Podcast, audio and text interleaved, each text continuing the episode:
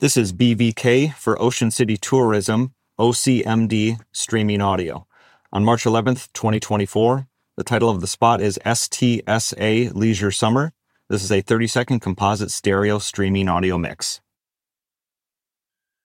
Get away with friends to the laid back Maryland coast, where you can catch up while casting off and hang 10 while hanging out, where a day on board is never boring and full throttle is half the fun, where you can sink a putt, raise a glass, and there's always room for one more round.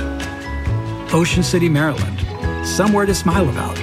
Book your trip at OCOcean.com. With my busy life, I use Shipt same day delivery to keep up. When I need a jar of extra creamy peanut butter delivered, I know my personal shopper Amber will come through. And if it's not on the shelf, she asks them to check the back. Shipt, delight in every delivery. Learn more at shipt.com. This episode is brought to you by Progressive, where drivers who save by switching save nearly $750 on average. Plus, auto customers qualify for an average of seven discounts. Quote now at progressive.com to see if you could save. Progressive Casualty Insurance Company and Affiliates. National average 12 month savings of $744 by new customers surveyed who saved with Progressive between June 2022 and May 2023. Potential savings will vary, discounts not available in all states and situations. Hi, park enthusiasts. I'm your host, Delia D'Ambra, and the story I'm going to talk about today is one many of you might recognize. It's the tale of a missing girl who was snatched from a busy California campground in the middle of the day, never to be seen alive again. When three year old Laura Bradbury vanished from Indian Cove Campground inside of Joshua Tree National Park in October 1984, her case was widely publicized throughout the 80s and 90s. There are what seem like endless news reports and articles about her and law enforcement's decades long search to find her. Unfortunately, Laura's name became as nationally recognized as that of Adam Walsh, Jacob Wetterling, and Amber Hagerman. The only difference between Laura's case and those others is that her disappearance and the investigation that ensued took place almost entirely within the rugged, rocky, and sweltering environment of a desert landscape. Joshua Tree gets its name from the iconic trees that grow there. According to the National Park Service, settlers with Mormon beliefs who first saw the tree while traveling on foot into the American West looked at the way its branches stretched out, almost pointing like a guide into the desert, and they believed, like God had been for the biblical hero Joshua, that the trees were divine compasses for their journey. No one knows for sure if that's how the tree really got its name, but it makes for kind of a cool story.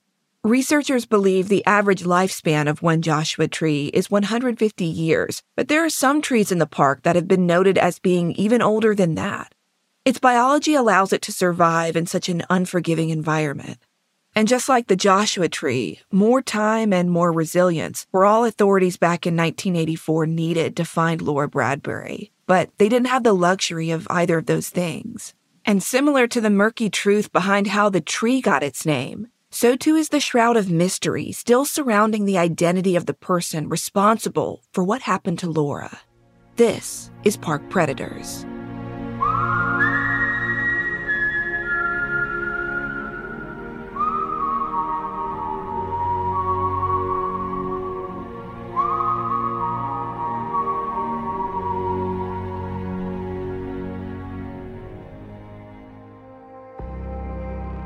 Around 4:30 p.m. on Thursday, October 18, 1984, 8-year-old Travis Bradbury kicked around some dirt at his family's campsite inside of Joshua Tree National Park. Less than a half hour earlier, his father and mother, Mike and Patty, his younger sister Laura, and his baby sister Emily had all arrived in the family's VW van and started setting up their tent and sleeping bags. The drive from where they lived in Huntington Beach, California, to their favorite campsite at Indian Cove Campground, site number 17, had taken about three hours. So, not long after pulling into the dusty resort and standing around for a little bit, Travis had to do what most kids have to do, which was use the restroom. Thankfully, Indian Cove was a designated campground with some roads, a park ranger station, as well as several portable toilets. Around 4:30, Travis asked his dad Mike if he could walk to the toilet depot, which was only about 100 feet away from the family's campsite, literally within walking distance. When Travis asked to go, the sun was already starting to set, and Mike didn't want to lose any precious daylight having to walk his son to and from the toilets. So he told Travis that he could go on his own, and within a minute or two, Travis had taken off towards the restrooms, with his three year old sister Laura toddling along behind him. Patty, their mother, was preoccupied nursing five month old baby Emily inside the family's tent, while Mike had been busy unloading the van and setting up. No one was concerned in the slightest that Laura had followed her older brother to the toilets. The siblings always stuck together, and the area where they were walking to was smack dab in the middle of dozens of other campers setting up for the weekend. There were people everywhere. According to the book A Father's Search, when Travis got to the door of one of the restroom stalls, he turned around and instructed his sister to stay put. While he was using the bathroom, he saw Laura's small shadow lingering and skipping around in the dirt outside of the porta-john. Once again, he told her to stand still and wait for him to finish up so they could walk back together. But before he could get out of the stall, he noticed Laura's shadow fade away in the direction of the family's campsite. At that point, Travis was frustrated and he just figured he'd catch up to his sister in a minute on his way back to where the rest of the family was. About five minutes later, Travis walked up to the campsite, but he realized Laura wasn't there. He alerted his parents, and within a few minutes, the family started calling out Laura's name and walking around looking for her. As five minutes turned into 10 and then 15, the mild concern that Laura had just returned to the wrong campsite or was wandering around somewhere aimlessly grew more and more into a gripping fear that she was lost, or worse, had been taken. Patty, her mother, stayed put at the campsite, hollering Laura's name, hoping that her daughter would come walking up any minute. Mike and Travis hopped into the family's van and started driving around the campground, calling out Laura's name too. Other people setting up their tents near the Bradburys stopped what they were doing and helped join in the search. Mike went up to the ranger station on site, but according to his book, A Father's Search, he found it empty with the lights off. Another big problem was that by 5:15 p.m., the sunlight had almost completely faded, and the Bradburys were working in darker conditions with each passing minute. Eventually, more and more time went by with no sign of Laura, and Patty had to go into their tent and take care of Emily and Travis. The loss of sunlight caused the temperature in the park to dip into the low 40s, and the kids were getting cold. While Patty tended to them, Mike armed himself with a flashlight and circled up with a few other campers who offered their help. Together, they all searched through areas of brush and rock outcroppings that surrounded the campground. The thought was that maybe Laura had just wandered off from the main road and ended up trapped or turned around in the tall rock formations that hemmed in Indian Cove campground. These structures pretty much encompassed the campground on three sides. The only place Laura could have gone were the roughly 18 campsites on the premises, down into crevices in the rock formations, or towards the highway where visitors turned off to get into the campground. There was literally nowhere else she could have gone if she wandered away on her own. Mike and the other campers searched as long as they could into the night, but eventually they had to give up. Within a matter of hours, law enforcement officials from San Bernardino County Sheriff's Office and rangers with the National Park Service arrived, and they quickly started working with the Bradburys to coordinate a more formal search effort.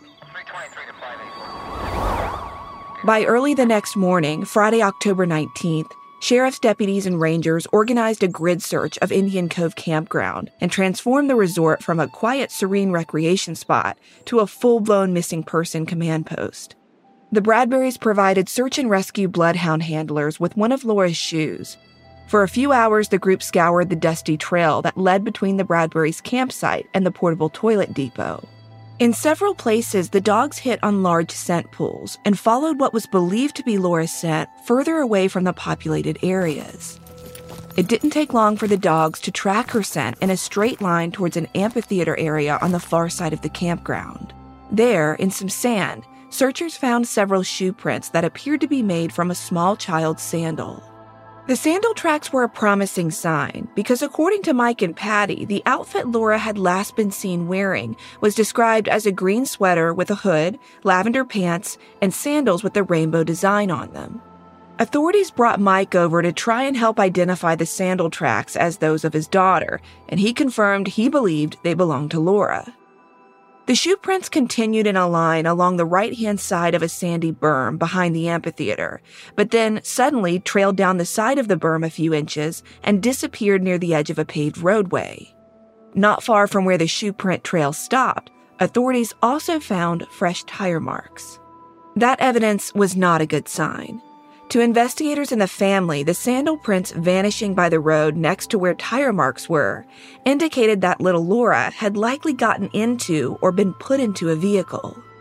But according to reporting by the Los Angeles Times, law enforcement didn't immediately jump to an abduction theory. They considered it a possibility in light of the evidence they were looking at, but in reality, they were still very much of the mindset that Laura had just wandered off on her own and gotten lost in the desert. Technically, they couldn't definitively tie the mysterious sandal tracks to Laura, so it was just a hunch. By nightfall on Friday, temperatures in the park once again dropped into the 40s, and that caused the family a lot of concern because if Laura was still out there alive somewhere walking around alone, she had nothing but her sweater and pants to keep her warm. There was a real fear that she could succumb to the elements if she wasn't found soon. A spokesman for the San Bernardino Sheriff's Office told the LA Times, quote, "We believe 2 nights would be the maximum the child could survive the exposure." End quote. Knowing they were up against tough odds, that night teams of rescue searchers and deputies continued to work hard around the clock to search new grids in and around the campground. They'd brought in horses and more tracking dogs to help in the effort. And also by that time, Laura's grandparents and Patty's sister had arrived at the campground and were brought up to speed by the sheriff's office on what was going on. The LA Times reported that overnight on Friday into Saturday morning, more than 200 deputies and 15 park rangers combed a radius of 8 to 10 square miles of Joshua Tree National Park looking for Laura. Several rescue squads flew over the campground in a helicopter, and rescue workers with NPS suited up with ropes and climbing gear to climb the rock formations surrounding Indian Cove. The purpose of that effort was for searchers to get a better vantage point of the inside of the canyons. I guess their thought was that if Laura had slipped or become wedged somewhere in the rock formations, then climbing up higher and looking back down might reveal that. The trouble with all the different aerial approaches law enforcement took, though, was that Laura only stood a few feet tall and weighed roughly 30 pounds. Her blonde hair and green sweater were probably going to blend right in with the scrubby desert landscape and rock. Finding her bobbing around or stuck somewhere was going to be like trying to find a needle in a haystack. Another concern in the back of everyone's minds was that maybe wildlife in the park had considered the toddler as prey. According to the National Park Service, some of the more aggressive predators that were known to roam in the remote landscape near Indian Cove Campground were coyotes, mountain lions, rattlesnakes, and bobcats. But a kind of glaring issue with an animal attack theory, though, was that wildlife experts felt strongly there would have been evidence of that somewhere near the campground. For example, if a venomous snake had bitten Laura, her body should still have been around somewhere. If a larger predator like a mountain lion or coyote had snatched her, then a trail of blood or bloody clothing or some kind of disturbed ground should be around pointing to that. While putting this episode together, one of our researchers interviewed a wildlife expert named Denise Peterson with the Mountain Lion Foundation. Denise said that in general, mountain lions and coyotes don't typically view humans as prey, and they usually stay away from areas with a lot of human activity, unless they're desperate for food. A more natural means of attack for an animal like that would be to take its prey by surprise, then drag it to a more secluded area to feed. So, if Laura had been taken in that manner, there should have been signs pointing to that kind of activity going on. But there was zero evidence found in the campground or the surrounding desert that pointed to an animal attacking her and then dragging her away. As the afternoon of Saturday, October 20th stretched into evening, Laura had been missing for a full 48 hours. Law enforcement officials were exhausted, and so were members of the Bradbury family. Detectives had asked Mike and Patty to take polygraphs, and both of them agreed. The Los Angeles Times reported that both of them passed with flying colors. According to the book A Father's Search, eight year old Travis had a particularly hard time dealing with his sister's disappearance.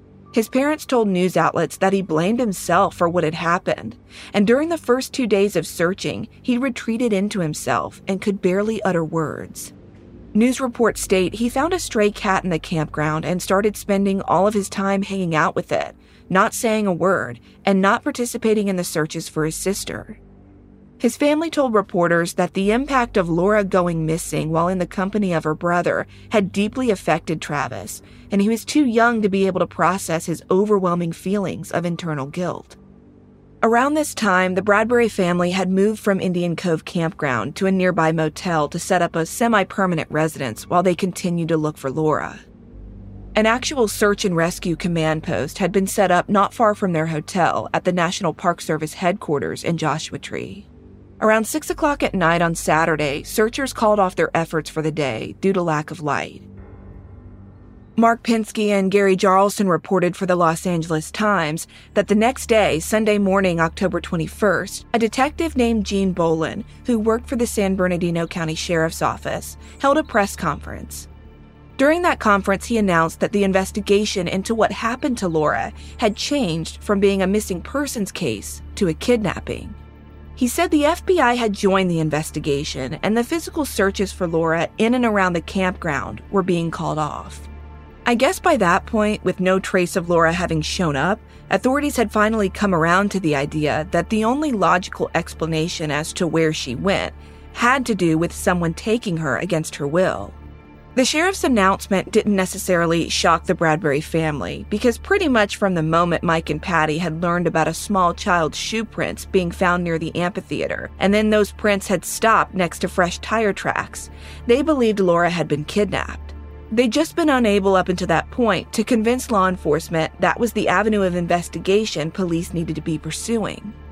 Mike told reporter Mark Pinsky, quote, I cannot believe she's in this area. No way. I was thoroughly convinced there was foul play two nights ago.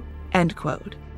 The LA Times reported that following the sheriff's office's announcement, Patty took Travis and Emily back home to Huntington Beach, and Mike stayed put in Joshua Tree to work alongside investigators.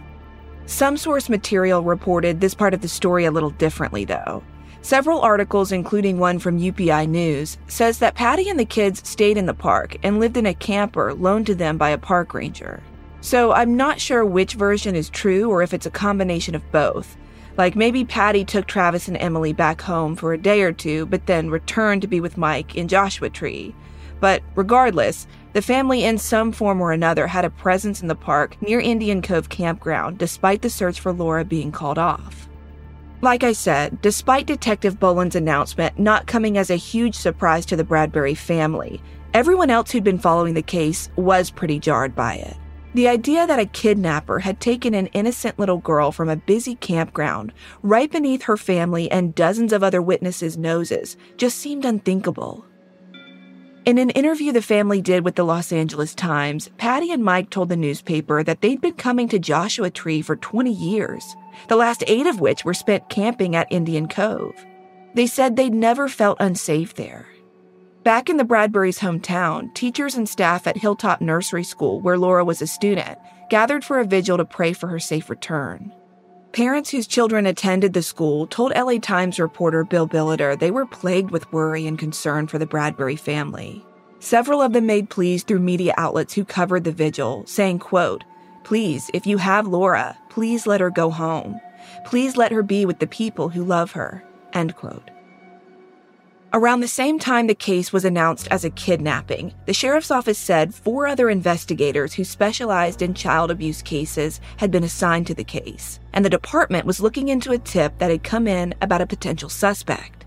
Detectives said that someone had reported seeing a mysterious 50 to 60 year old man with a stocky build and gray hair wearing glasses near the Bradbury's campsite. This witness said they also saw the man behind the campground's amphitheater right around the time Laura disappeared. The mystery man was said to be driving a blue van that had beige curtains in the windows. Two days later, the sheriff's office updated the press again and told reporters that a newly formed task force made up of 17 officers from San Bernardino's kidnapping unit, homicide unit, and crimes against children unit was going to be solely dedicated to Laura's case. During that presser, the sheriff's office clarified that they believed the blue van they were looking for was a Ford Econoline model. The next day, which marked one week since Laura had vanished, the Orange County Search and Rescue Fund offered up a $15,000 reward for information leading to an arrest or the identity of Laura's abductor. Flyers with her name, age, and description went out all over and were published in newspapers across the country. Immediately following that, tips poured into the task force's hotline, and people were reporting tons of sightings of suspicious Ford vans and middle aged men who were driving them. According to news reports, authorities tracked down and stopped several men with blue vans who matched the description of the potential suspect, but ultimately, those efforts led nowhere. Along with potential suspect sightings, hundreds of reports of Laura being spotted across California and beyond came in. A week and a half after she vanished, San Bernardino Sheriff's Office expanded its investigation into Riverside, San Diego, and Kern counties in California. Tipsters who called in said they'd seen little girls matching Laura's description in those counties, while other reports said she was seen with someone as far away as Ontario, Canada. Basically, the information coming into the task force's hotline was all over the place. And the most common suggestion callers made was for police to investigate registered sex offenders who lived in Laura's neighborhood in Huntington Beach, as well as any sex offenders who lived close to Indian Cove Campground. Authorities were already on that line of thinking, though. According to an article by the LA Times, 11 days after the abduction, members of the task force had already started sifting through addresses of known sex offenders, and they were figuring out which ones lived closest to the park, or were known to be in the park around the time Laura disappeared. Mark Pinsky reported that by November 1st, investigators had rounded up known offenders in the California sex offender database, and they discovered there were 3,000 in Southern California alone. After two weeks of attempting to track down all of those offenders, though, it was determined some of them had failed to register their new addresses, and eventually only 50 of them had been successfully located and interviewed. All of those 50 were cleared, and authorities had to move on. Just as hope was dwindling and the sheriff's office was telling the press the situation bordered on hopeless, a lead came in that ignited investigators' spirits. Someone had called in a blue van owner who fit the potential suspect's description to a T and confirmed that he was at Indian Cove Campground in late October with weapons in his vehicle. Do you want to set your child up for success? IXL Learning is an online learning program for kids covering math, language arts, science, and social studies. IXL is designed to help them really understand and master topics in a fun way. Now, my little guy is still young, but I can already tell that integrating fun ways to learn is going to be a game changer for him. Powered by advanced algorithms, IXL gives the right help to each kid, no matter the age or personality. IXL is used in 95 of the top 100 school districts in the U.S. There's one site for all the kids in your home, pre K to 12th grade. Kids can even access IXL on the go through the app or your phone or tablet. No more trying to figure out how to explain math equations or grammar rules yourself. IXL has built in explanation videos. Make an impact on your child's learning and get IXL now. And Park Predators listeners can get an exclusive 20% off IXL membership when they sign up today at IXL.com slash park. Visit IXL.com slash park to get the most effective learning program out there at the best price. Imagine upgrading your wardrobe with luxury essentials at unbeatable prices. Well, with Quince, you can do that. All Quince items are priced 50 to 80% less than similar brands. I recently walked all the way through JFK Airport in New York with a terrible piece of luggage that had a wheel that literally would not roll. So I was on the hunt for a new piece of luggage, but I wanted something that was sort of luxury, while at the same time durable. And I found an awesome carry on with Quince. So I got something super nice and I did not have to fork out a fortune. Indulge in affordable luxury. Go to quince.com slash parkpredators for free shipping on your order and 365-day returns. That's Q-U-I-N-C-E dot com slash parkpredators to get free shipping and 365-day returns. quince.com slash parkpredators.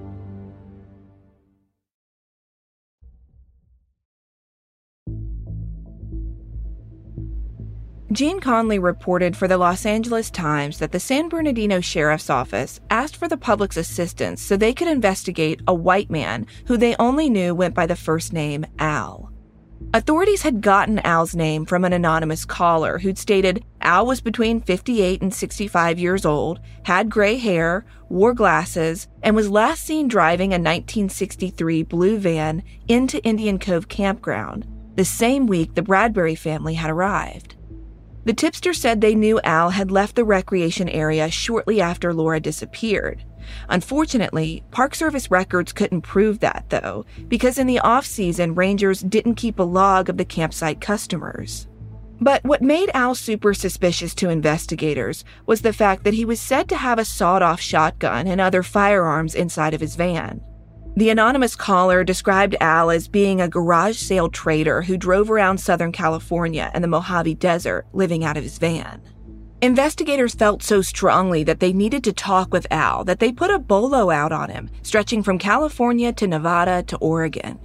A spokesman for the sheriff's office told reporters, quote, "We are as strong as we can be that the man being sought either knows where Laura is or can give information to lead officers to her." End quote. Within a day of requesting information on Al, the LA Times reported that investigators hit a big snag.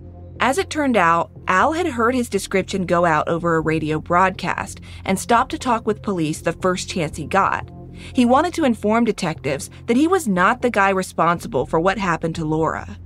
The Times reported that Al voluntarily spoke with police in early November and provided an alibi for his whereabouts the evening of October 18th, which was when Laura had been taken. Whatever Al's alibi was, it was never reported by any news publications that I could find, but I guess it was solid enough for the sheriff's office to clear him entirely. During the same press announcement, when San Bernardino detectives told everyone Al wasn't their guy, they dropped another big update. A spokesman for the agency told reporters that investigators had developed another prime suspect who closely resembled Al and who also drove a blue van in the Indian Cove campground on October 18th. According to the LA Times article on this, the sheriff's office said their latest suspect was a white man in his 40s or 50s who had a heavy build like Al, but had more of a pot belly instead of just being stocky. This new suspect also had gray hair and drove a metallic blue van that detectives said witnesses had reported seeing parked in at least two different spots in the campground on the afternoon of October 18th. One of the locations it had reportedly been seen idling in was right next to where investigators had found a child's sandal shoe print near the amphitheater. A few days after making that announcement, police released a composite sketch of their new suspect.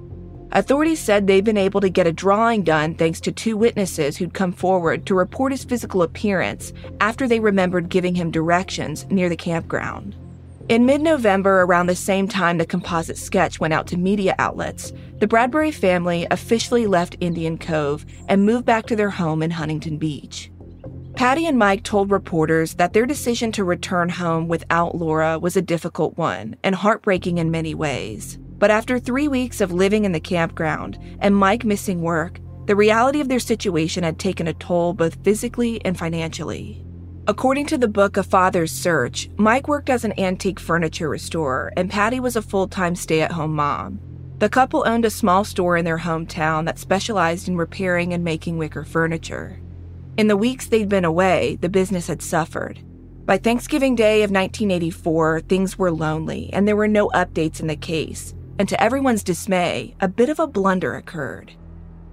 According to Kenneth Bunting's reporting for the Los Angeles Times, around the second week of November, a private investigator from Orange County named Walter Good had offered up his services to the Bradbury family. Patty's sister told the Times that the family never really formally accepted or supported Walter's involvement, but they also never told him to go away either.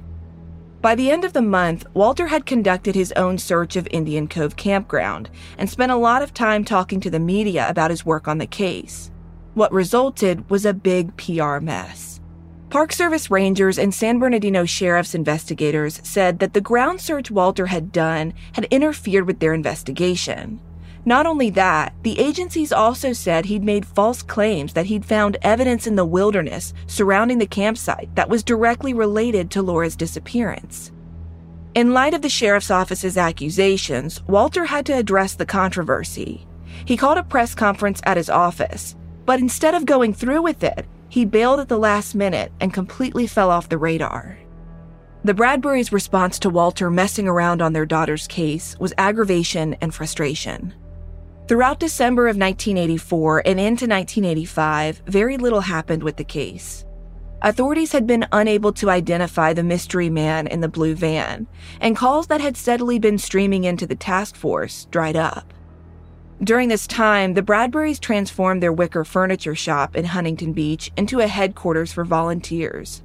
They called it the Laura Center, and for the first few months of 1985, the family and people who wanted to help them worked out of the store to coordinate vigils and distribute bumper stickers, buttons, flyers, anything with Laura's name and information on them. At one point, the family was able to get her picture put on milk cartons that were distributed nationwide, but even with that much widespread attention, no new information materialized. The Los Angeles Times reported that in February, a couple contacted San Bernardino investigators to report they knew a man that sort of matched the composite sketch of Laura's alleged kidnapper. According to the tipsters, the guy the couple said they were friends with had shaved his facial hair, purposely lost a ton of weight, and had started wearing contact lenses instead of his wire framed glasses. He did all of this shortly after the composite sketch went out and Laura's case entered the national spotlight. Unfortunately, law enforcement never followed up with this couple until months after they reported their information.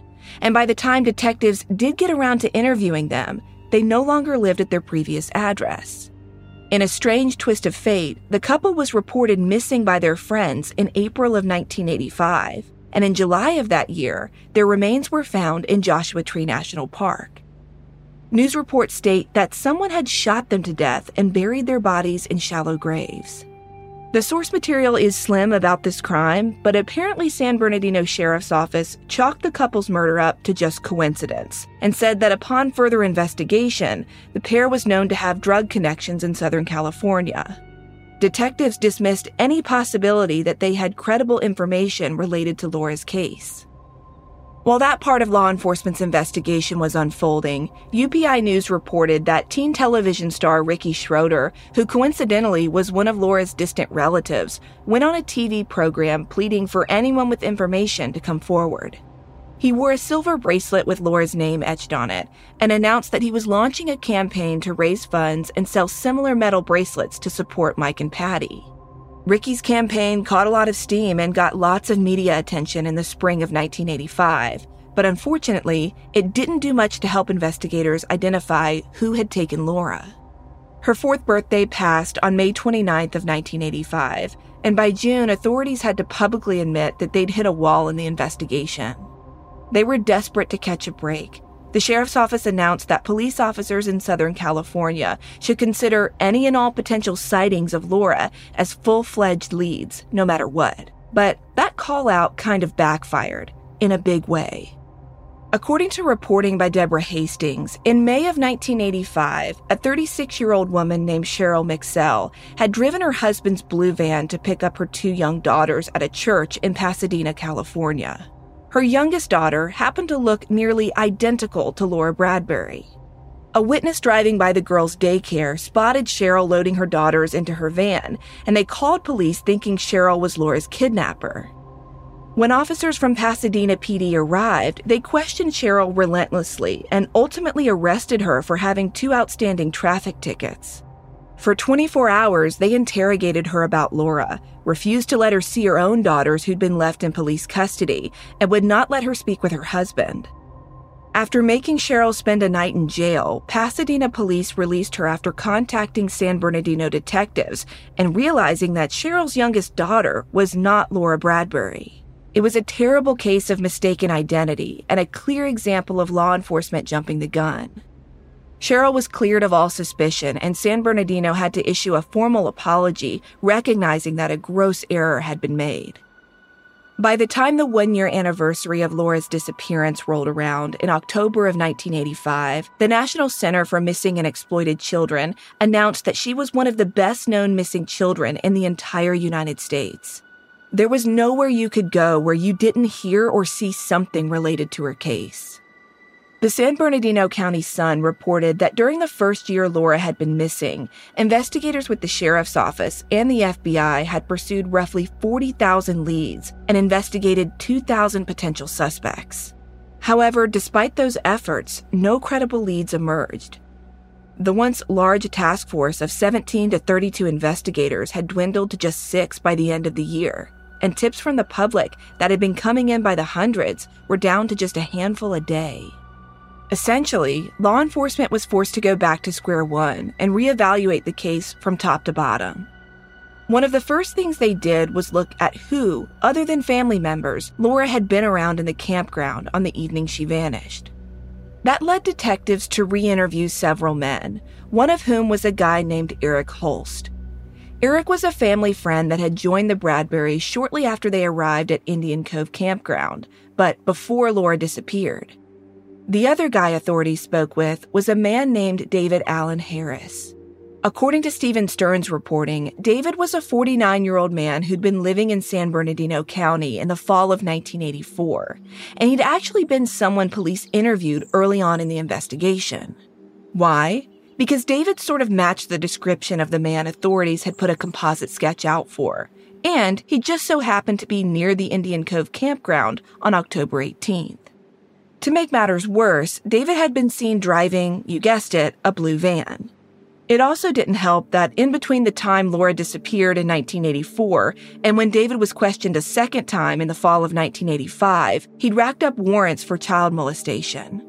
As far as I can tell, though, from the source material that's out there, David was eyed pretty hard for the crime, but never actually charged with anything. I don't know if he provided an alibi or what, but he ultimately ended up being cleared. Eric, on the other hand, was a young man who attended the same church as the Bradburys and had decided to follow the family out to the campground on October 18th, ahead of the rest of the other families from their church that were supposed to be meeting up with Mike and Patty. According to the book A Father's Search, the Bradbury family had left their house in Huntington Beach around mid morning on the 18th, and they planned to use Thursday as a day to set up their camp and spend some extra time together as a family. At the last minute, though, Eric had decided to go out to Joshua Tree a day early too, so he followed Mike and Patty's VW van in his car. Eric had been at the campsite helping Mike set up tents when Travis went to the portable toilets and Laura disappeared. It's unclear from the source material whether Eric was ever considered a real suspect, but from what I read, he was questioned by the authorities. Ultimately, his story of what he did the afternoon Laura vanished cleared him of any suspicion. And just an observation here. I have to believe that if at any point Eric was unaccounted for when Laura went missing, Mike and Patty would have noticed that and told police. But according to Mike, at no point did Eric leave the campsite or begin acting suspicious. In fact, Mike said in the hours immediately following Laura's disappearance, Eric was extremely distraught, and his way of coping was to insist on finishing setting up the family's campsite. So, at least to the family, it seemed, Eric was not someone to suspect. The rest of 1985 passed with no progress in the case.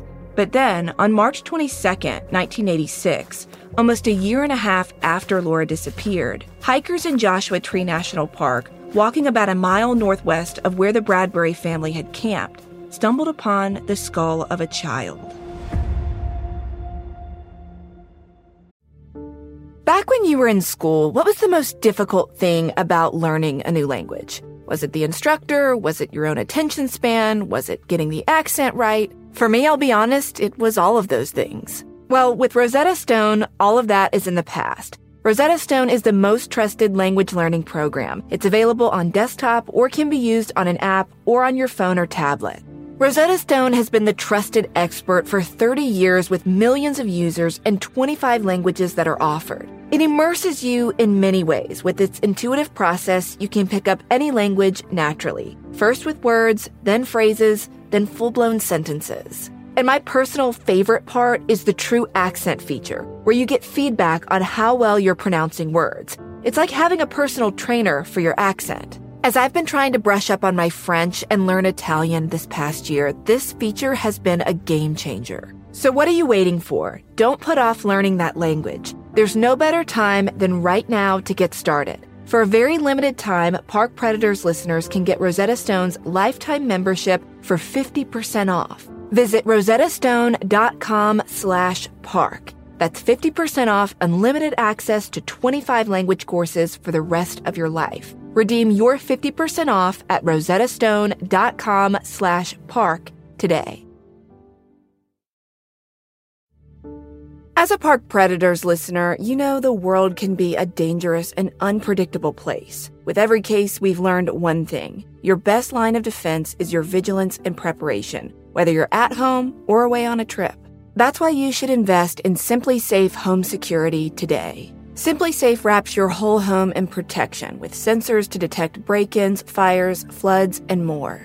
I can't even begin to tell you guys how much peace of mind our indoor and outdoor cameras have brought me and my husband over the years. We recently were out of town and we just got this feeling that we wanted to check on our house. You know, that feeling that maybe you get on a trail somewhere in the middle of nowhere and you want to know, hey, what's going on? So we looked at our indoor SimpliSafe camera and everything just felt so much better. We could see that actually nothing was wrong, but at least we had that peace of mind. And for as long as I've been partnering with SimpliSafe, I've told you that it has given me and many of my listeners real peace of mind, and I want you to have it too. Get 20% off any new SimpliSafe system when you sign up for Fast Protect monitoring. Just visit simplisafe.com slash parks. That's simplisafe.com slash parks. There's no safe like SimpliSafe.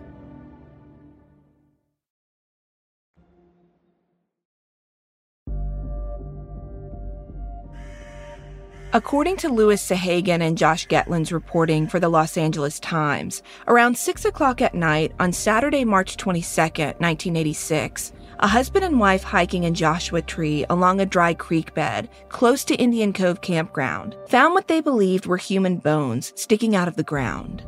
The location was about one and a half to two miles away from the closest road. One of the fragments was fairly distinct and appeared to be the upper portion of a skull cap that belonged to a small child. Shortly after finding the remains, the couple collected the bones and called the police to report what they'd found. Within a few hours, law enforcement arrived on scene and took the bones from the hikers. Authorities launched a massive ground search to try and find more bones in the creek bed, but no other remains turned up. The only other pieces of evidence were tiny strips of fabric that authorities assumed were remnants of shredded or deteriorated clothing.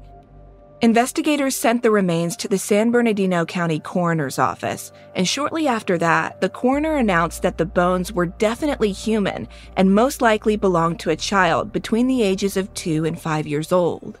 He went on to explain that just based on the condition the bones were in, the skull cap and other fragments had to have been in Joshua Tree for roughly two years and were in direct sunlight for at least six months before being found.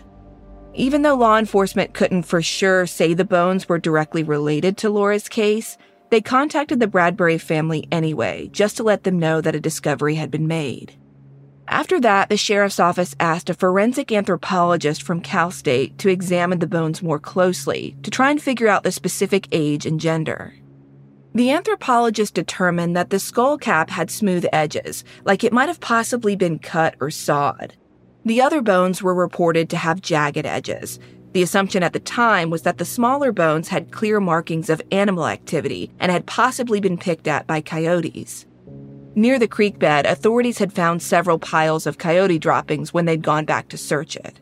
Unfortunately, because the bottom half of the skull was missing and there were no teeth or long bones found with the remains, the anthropologist was unable to say for sure whether the bones belonged to a little girl or Laura specifically. After that examination, the bones were sent off to the FBI's forensic lab for further testing, but those results were expected to take a long time. An investigator with the sheriff's office told a reporter for the LA Times that the creek bed where the bones had been found was searched back in 1984 and 1985, but during those searches, the area looked a lot different. Another ranger told the newspaper that there was no way those bones could have been there during the initial searches, or else someone would have seen them. This comment made many people speculate whether the body of the child had in fact been dumped somewhere else and then animals had scattered it to the creek bed over a period of months. Despite the bones feeling like a huge clue, law enforcement was more confused than ever. They had no way of determining if the creek bed was a murder scene or a dump site. Right after the discovery, things between San Bernardino Sheriff's Office and Mike Bradbury hit an all time low. Basically, Mike accused the lead detective on the case of telling the media that the bones were Laura, even though investigators had no scientific way of proving that. The department denied that the lead detective or any other detective ever said the bones were Laura's, but Mike was convinced the sheriff's office was making assumptions without evidence and trying to close the case. So he released a statement saying, quote, because of the extreme implications that Laura is dead, the family has suffered severe mental anguish. Our big concern is that an individual with an apparent disregard for solid evidential material has taken it upon himself to be the judge and jury in a forensic matter with which he has no apparent knowledge or expertise, and in the process has jeopardized the integrity of his own investigation. End quote. On April 30th, 1986, forensic results from the FBI lab had come in, but techs there had been unable to determine if the skull cap belonged to Laura. They tried to narrow down the age, gender, and blood type, but unfortunately the bones had been exposed to the elements for too long. It was around this time that Mike pretty much gave up on law enforcement's efforts to find Laura. He hired a private investigator and spent hundreds of hours obsessing over the case, to the point where he traveled to every reported sighting of his daughter that the volunteer center received. He wanted to vet the information for himself. He was wary of trusting the sheriff's office. By the end of summer 1986, Mike was fully convinced Laura was still alive and had been taken by a kidnapper and sold for $75,000. He declined to tell media outlets the specifics about his claims because he said he didn't want to scare the kidnapper or any of his alleged customers. But he assured reporters he was doing more for his daughter's case than law enforcement ever had. Mike went on to outright accuse the sheriff's office of corruption and said it had become apparent to him that there was a conspiracy going on between the sheriff, judges, attorneys, drug dealers, and pedophiles in Southern California to deliberately protect Laura's abductor.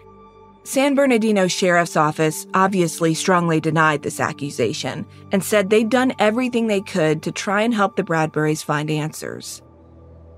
The family and authorities continued to stay at odds after that. Laura's case faded from news headlines, and a lot of Californians moved on. Her story didn't get renewed attention again until March of 1988, when another young girl was abducted near Indian Cove Campground. The San Bernardino Sun reported that on March 27th of 1988, an 8-year-old girl named Sylvia Elaine Mangos vanished from a community yard sale at a drive-in theater, 12 minutes down the road from where Laura had disappeared in 1984. Sylvia was from the small town of 29 Palms, which is literally right next to Indian Cove Campground. Almost immediately, rumors started swirling that Sylvia and Laura's cases might be connected. But San Bernardino Sheriff's Office came right out and said they didn't think that was the case. The circumstances of Sylvia vanishing, though, were eerily similar to Laura's. John Whitehair reported that Sylvia and her mother, Susan, had been shopping together at the busy yard sale, and for a few minutes they'd gotten separated. By the time Susan realized her daughter had wandered away from her, she was gone. Eight days later, a man walking his dog in Johnson Valley, a remote area about an hour's drive from 29 Palms, found Sylvia's decomposing body off a dirt road. Authorities didn't release whether or not she'd been sexually assaulted. The coroner who conducted her autopsy ruled that she'd died from blunt force trauma to her head. The only suspects investigators had in the case were two men in their 40s or 50s who'd been seen leaving the community yard sale in a white pickup truck shortly after Sylvia disappeared. They also were looking into another guy, a single white male in his 20s with tattoos, who witnesses said they'd seen talking to Sylvia at the market. A week after Sylvia's body was found, San Bernardino officials named a local man, 33 year old Clifton Mitchell, as the prime suspect in the case. The LA Times reported that Clifton was a truck driver and convicted child molester from a town not too far from 29 Palms. After his name was publicized, authorities announced that he was linked to Sylvia's murder through physical evidence detectives had removed from his car. News reports aren't clear about what happened next in the case, but according to San Bernardino County records, no charges were ever filed against Clifton for Sylvia's murder. I don't know if the cops just dropped the ball or there was conflicting evidence uncovered that pointed to someone else or what, but to this day, no one has been charged in Sylvia's murder. Her case remains cold in San Bernardino County. The one, I guess you could say, kind of positive thing that came out of Sylvia's story getting so much attention was the fact that people started talking about Laura Bradbury again. Like, really talking.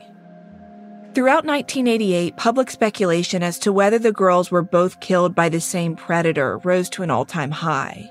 At one point, investigators questioned a convicted serial killer from San Diego named Alan Michael Stevens, who they claimed was linked to dozens of slayings in California and Washington state in the 70s and 80s. But by the end of that year, officials announced that upon further investigation, it didn't appear Alan was their guy for either Laura or Sylvia. They said his motive and victim preference was not little girls because he mostly targeted sex workers. In January 1989, the San Bernardino Sheriff's Office said it hired two private forensics labs in California to test the skull cap and bone fragments that had been found in the dry creek bed in 1986. Stephen Churm reported for the LA Times that the first lab the department contracted determined the bones belonged to Laura. I guess the reason scientists had been unable to confirm that for sure back in 1986 was because DNA technology just wasn't advanced enough yet. Churm's article states it wasn't until lab equipment got more precise by the year 1989 that techs were able to do what's called genetic fingerprinting, which in this case meant the lab had essentially looked at the genetic composition of the skull cap and compared it to Laura's known genetic material. After getting the results, they'd felt 99% sure it was a match. Investigators had kept strands of Laura's hair from a hairbrush her parents gave them, as well as blood samples from Mike and Patty. After the findings from the first lab came back, the sheriff's office announced it was going to send the bones to a second private lab to hopefully confirm the first lab's conclusion. If that happened, then investigators would officially say on the record that Laura Bradbury was dead, and the nationwide search for her would be called off. For years up until this point, Mike Bradbury had been adamant that Laura was still alive, but in the face of scientific proof, he had to admit he couldn't deny it was likely she was dead. However, despite the sheriff's office taking the extra step and aiming to confirm the identification of the bones with a second private lab, Mike told reporters that because he didn't trust the sheriff's office, he planned on hiring his own third party lab to do an independent exam. He said he just wanted to be extra sure. It wasn't until December of 1990, though, six years after Laura vanished, that the DNA results from the second lab came in. Those test results confirm what everyone already kind of knew. The skull cap and the bones found near Indian Cove Campground in 1986 were definitely Laura. I wasn't able to find any source material that says whether Mike ever followed up with his own third party lab or not, but with her identity officially confirmed, Laura's nationwide missing persons case was closed, and the Laura Center in Huntington Beach officially went offline. The identity of her abductor and murderer remained unknown and has stayed that way for decades. The next time Laura's case was mentioned by a news publication was in 2010. The Los Angeles Times caught up with Mike, who by that point was 67 years old. He'd not spoken publicly about his daughter's case in almost two decades. Sadly, his wife Patty had died in 2001 from bone cancer, never knowing what really happened to Laura. Since the day she disappeared, Mike had spent every dime he had trying to solve his daughter's case. He continued to accuse the San Bernardino Sheriff's Office of not putting enough effort into investigating suspects after it was determined Laura was dead. In 2009, he'd moved into a small apartment in Northern California with his two other children, Travis and Emily, and each of them scraped by on unemployment. Travis had grown up being taunted by other kids about his sister's disappearance, and Emily had lived in Laura's shadow, never able to bond with her father or mother. Their lives were miserable. Mike channeled his sorrow into a self published book titled A Father's Search. He and his father in law co authored the book and published a limited number of copies in 2010. I found it to be tremendously helpful resource material in putting this episode together. Several lines he wrote that really stood out to me were his reflections of what he remembered from the road trip out to Joshua Tree National Park on the afternoon of October 18th. He said that before arriving to the campground, the family had stopped their van at a small convenience store on the way to Indian Cove. He said while he'd been sitting outside in the parking lot with his kids and Eric Holst, waiting for Patty to make some purchases, he'd experienced what he called a premonition. He said he distinctly remembered getting a strange feeling that something bad was going to happen. He said the feeling hadn't lasted long and ultimately he ignored it, but while it had lingered, he also experienced a strong sense that he and his children were being watched. Whether or not he and his kids actually were being watched is something no one knows for sure. But I think it's an important reminder to all of us that when we get those spidey sense feelings, especially in remote wilderness areas, we should take note of them and pay attention. Whoever abducted and killed Laura Bradbury in 1984 left a massive crater of grief and pain in her family's life. The perpetrator has gone all these years unknown. The person or persons might be dead by now, or they might not. They might have more victims than just Laura. No one will ever know. Patty Bradbury wrote her daughter several letters during the late 80s and 90s that she never told anyone about. Mike discovered them after her death and asked the Los Angeles Times to publish them. One letter, written on Christmas morning 1985, is what I want to leave you with as I wrap up this episode. It reads in part, quote, I send this letter to you with love and prayer, my first baby girl. There is a hole in our life now. Life was perfect for us, but now it seems hollow. I sometimes feel guilty in continuing it all.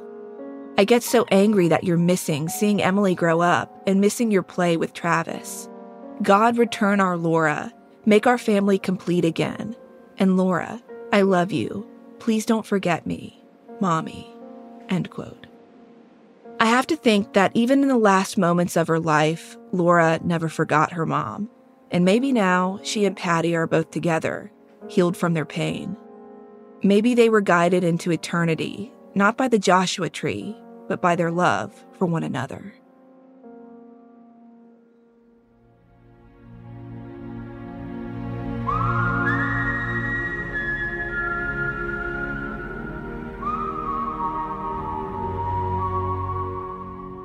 Park Predators is an audiochuck production. So, what do you think, Chuck? Do you approve? The living room is where you make some of life's most beautiful memories, but your sofa shouldn't be the one remembering them. The new life resistant high performance furniture from Ashley Store is designed to withstand all the spills, slip ups, and muddy paws that come with the best parts of life. Ashley Store's high performance sofas and recliners are soft, comfortable, and easy to clean for more mess and less stress. Shop the life resistant high performance furniture in store or online at ashley.com. Ashley for the love of home.